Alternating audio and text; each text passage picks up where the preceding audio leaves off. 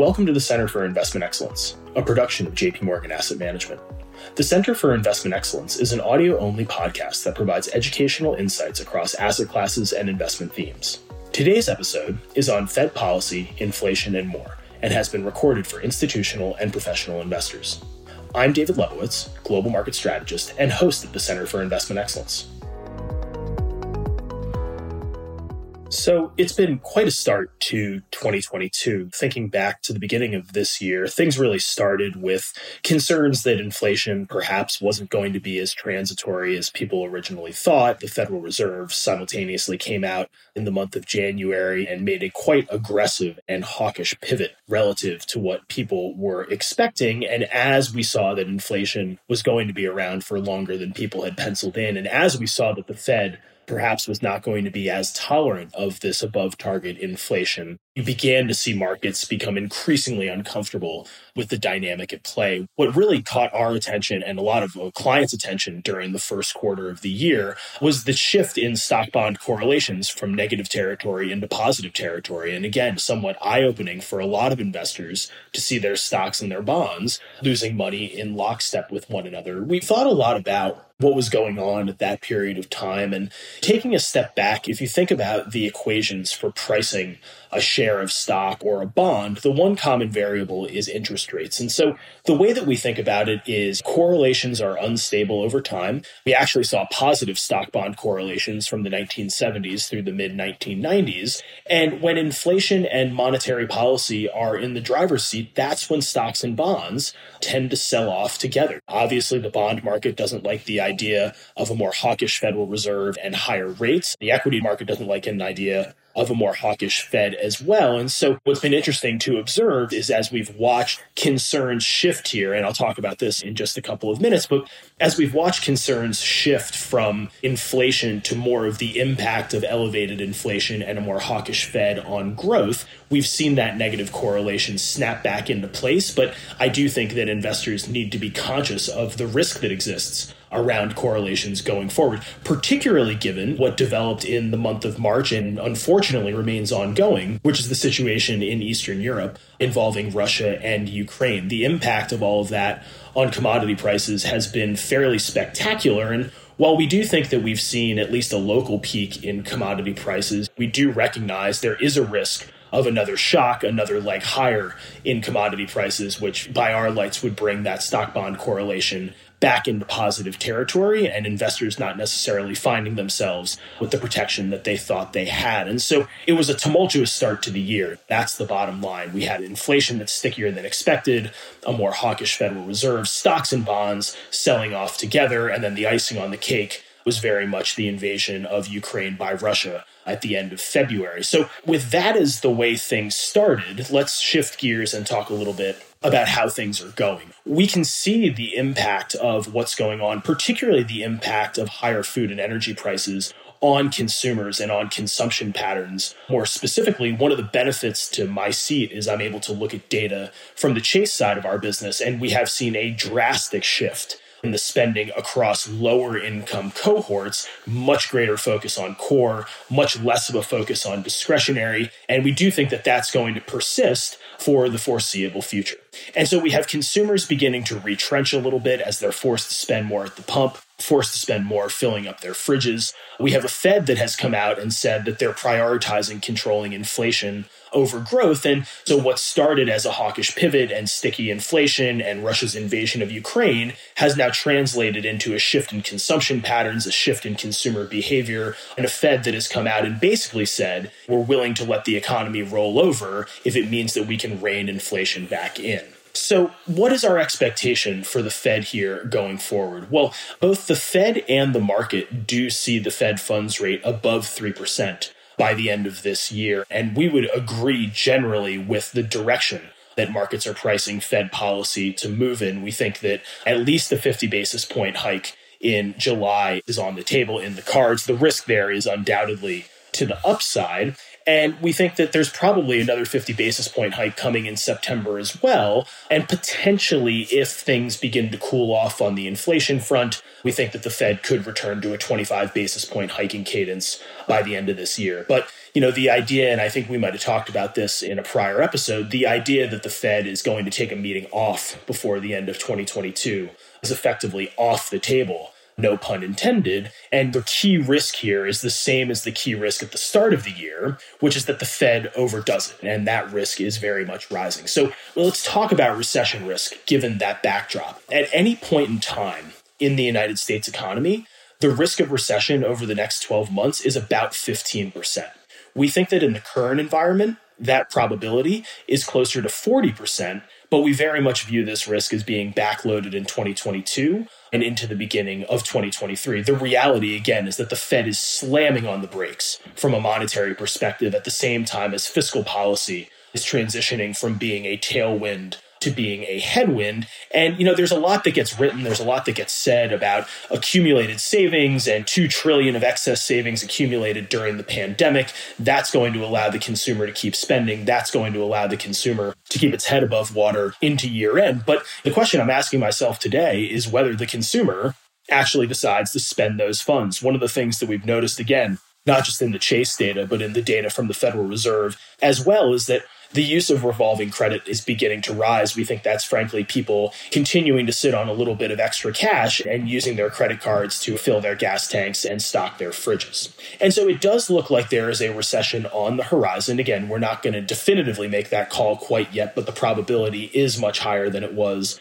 when we started the year. That begs the question of what a potential recession would look like. And our expectation is still that any recession we see will be relatively mild. We always come back to the question of is there some sort of imbalance or are there some imbalances in the economy that could make a downturn particularly uncomfortable. And we oftentimes look at the four most cyclical sectors of the economy to really gauge that risk. And so on the consumer side, this is things like housing and autos. On the business side, it's things like investment spending and inventories. And frankly, when we look at all four of those indicators today, none would suggest that there is an excess that has built up which is going to be very painful to unwind. Pretty much across the board, with the exception of autos, where auto sales remain below averages for reasons that are well understood. Effectively, everything else, whether it's non residential investment as a share of GDP, inventories as measured as day of sales, residential investment as a share of GDP, these are effectively in line with their long run averages. And so when recession comes, and we do see that risk as rising into the end of this year and the beginning of next year, we think that it's going to be relatively relatively mild. And we do get a lot of questions. You know, Atlanta Fed's GDP Now tracker is flirting with zero for the second quarter. We obviously had a negative print in the first quarter. Well, a lot of people believe that two negative quarters of growth is what constitutes a recession. And that's not necessarily the case. It's actually up to the National Bureau of Economic Research Business Cycle Dating Committee. They are the official scorekeepers when it comes to recession. And so, even if we were to see a negative quarter of growth in 2Q, that would not guarantee that a recession had occurred. We need to wait for the guys in Cambridge to provide us with their assessment of the situation. And so the bottom line here is that there are still a lot of questions that remain unanswered. What's the trajectory of inflation? What is Fed policy going to look like? When will the next recession materialize? But the path forward is becoming clearer. That said, people keep asking me, what's it going to take to break the market out of this funk? And, you know, I think the reality here is that in absence of any new information, markets are going to continue to trade sideways for the foreseeable future. So that new information, eventually we'll get it, and it could be good, it could be bad. It could mean that markets begin to move higher, it could mean that markets take another leg lower. What could go right? Let's start on a positive note. Well, inflation could begin to surprise to the downside. The Fed could subsequently become less hawkish. Corporate profits, which there's obviously a lot of concern about, could prove to be more resilient than expected. But on the flip side of that, what could go wrong? Well, inflation could fail to cool as expected. That could lead the Fed to become increasingly hawkish. And as I mentioned earlier in some of my opening remarks, we could see commodity prices take another leg higher if there were some unforeseen shock to the global commodity complex more broadly. So the reality is that everybody knows what's going wrong what we need is something to go right. What we're dealing with is an absence of good news, but I do think that markets will become better behaved during the second half of this year. It is also very important to remember equity markets peak before recessions start and they trough before recessions end. So just because the economy is struggling later on this year doesn't mean that things could begin to turn around in a more sustainable way when it comes to equity markets and potentially risk assets more broadly. And so as we look ahead, how are we thinking about investing? There are a couple of themes that I would advise people to implement in portfolios as they think about navigating the back half of this year and into 2023. The first is that on the equity side, we continue to like those industries, sectors, and companies that are able to generate profits in a robust nominal growth environment. You know, if you're an industrial company, if you're an energy company, if you're a materials company, it's the nominal story that matters. If you're a tech company, it's the real story that matters. And so we do continue to lean in to those more cyclical parts of the market. But we also recognize that given the sell off which has occurred in technology and growth more broadly, that some of these names, particularly the profitable names, are beginning to look more attractive from a valuation perspective. And so, very much focused on owning assets that can provide growth at a reasonable price. We're not trying to bottom fish. We're not trying to overextend ourselves. We're trying to own companies that can generate earnings in the macro environment that we see playing out, because effectively those earnings will be a safety net if markets were to take another turn lower.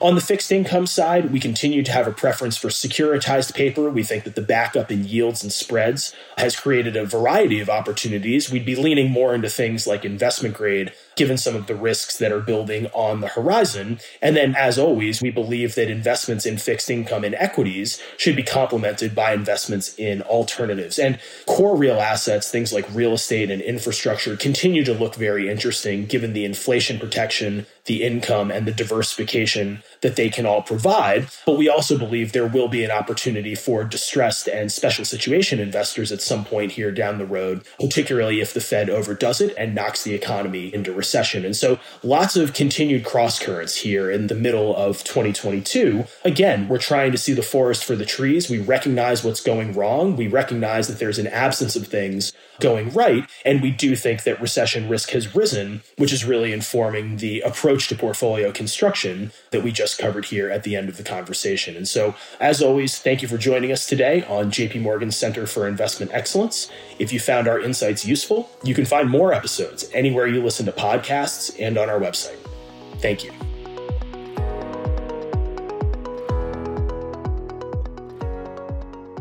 Recorded on June 22nd, 2022. Not for retail distribution. This communication has been prepared exclusively for institutional wholesale professional clients and qualified investors only, as defined by local laws and regulations. The views contained herein are not to be taken as advice or a recommendation to buy or sell any investment in any jurisdiction, nor is it a commitment from JP Morgan Asset Management or any of its subsidiaries to participate in any of the transactions mentioned herein. Any forecasts, figures, opinions, or investment techniques and strategies set out are for informational purposes only, based on certain assumptions and current market conditions, and are subject to change without prior notice.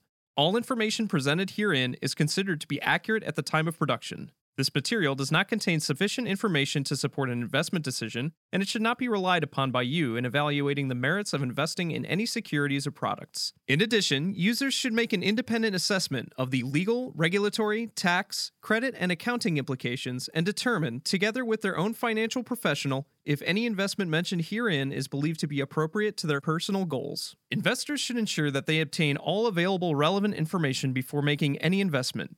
It should be noted that investment involves risks. The value of investments and the income from them may fluctuate in accordance with market conditions and taxation agreements, and investors may not get back the full amount invested. Both past performance and yields are not reliable indicators of current and future results. JP Morgan Asset Management is the brand for the asset management business of JP Morgan Chase & Company and its affiliates worldwide. To the extent permitted by applicable law, we may record telephone calls and monitor electronic communications to comply with our legal and regulatory obligations and internal policies. Personal data will be collected, stored, and processed by JP Morgan Asset Management in accordance with our privacy policies at https colon slash slash am.jpmorgan.com slash global slash privacy. This communication is issued by the following entities in the United States by JP Morgan Investment Management Incorporated or JP Morgan Alternative Asset Management Incorporated, both regulated by the Securities and Exchange Commission. In Latin America, for intended recipients' use only by local JP Morgan entities, as the case may be. In Canada, for institutional clients' use only by JP Morgan Asset Management Canada Incorporated, which is a registered portfolio manager and exempt market dealer in all Canadian provinces and territories except the Yukon, and is also registered as an investment fund manager in British Columbia, Ontario, Quebec, and Newfoundland and Labrador. In the United Kingdom, by JP Morgan Asset Management UK Limited, which is authorized and regulated by the Financial Conduct Authority, in other European jurisdictions by JP Morgan Asset Management Europe SARL, in Asia Pacific APAC by the following issuing entities and in the respective jurisdictions in which they are primarily regulated JP Morgan Asset Management Asia Pacific Limited, or JP Morgan Funds Asia Limited, or JP Morgan Asset Management Real Assets Asia Limited, each of which is regulated by the Securities and Futures Commission of Hong Kong, JP Morgan Asset Management Singapore Limited, company registration number 197601586K. This advertisement or publication has not been reviewed by the Monetary Authority of Singapore. JP Morgan Asset Management Taiwan Limited,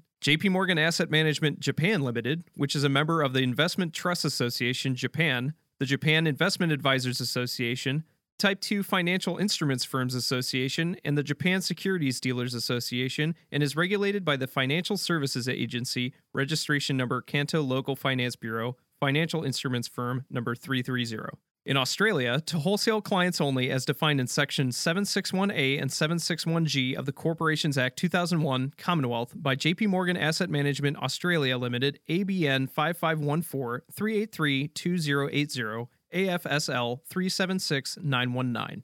For all other markets in APAC, to intended recipients only. For US only, if you are a person with a disability and need additional support in viewing the material, please call us at 1 800 343 1113 for assistance. Copyright 2021 JP Morgan Chase and Company, all rights reserved.